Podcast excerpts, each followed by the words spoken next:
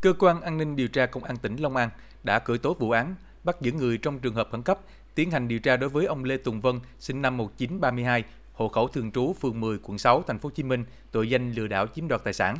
Ngoài tội danh này, lực lượng chức năng còn đang làm rõ thêm hai tội danh gồm lợi dụng quyền tự do dân chủ xâm phạm lợi ích của nhà nước, tổ chức cá nhân và tội loạn luân.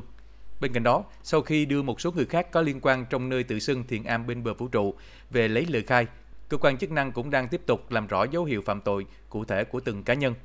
Bước đầu xác minh, ông Vân gắn mát tu hành nhưng lại sinh hoạt sinh sống như những người bình thường. Đồng thời có cuộc sống và mối quan hệ khá phức tạp với một số người trong nơi tự xưng thiện am bên bờ vũ trụ. Ông cùng đệ tử đã sử dụng mạng xã hội đưa nhiều thông tin về các em đang sinh hoạt tại đây, cho rằng đây là các em cơ nhở không nên nương tựa và Thiện Am đang cố gắng nuôi trẻ mồ côi thành ngôi sao. Chính lý do đó, hầu hết cá nhân trong và ngoài nước liên tục hỗ trợ tiền cho cơ sở này. Song thực chất là ông Vân nhằm mục đích trục lợi cá nhân.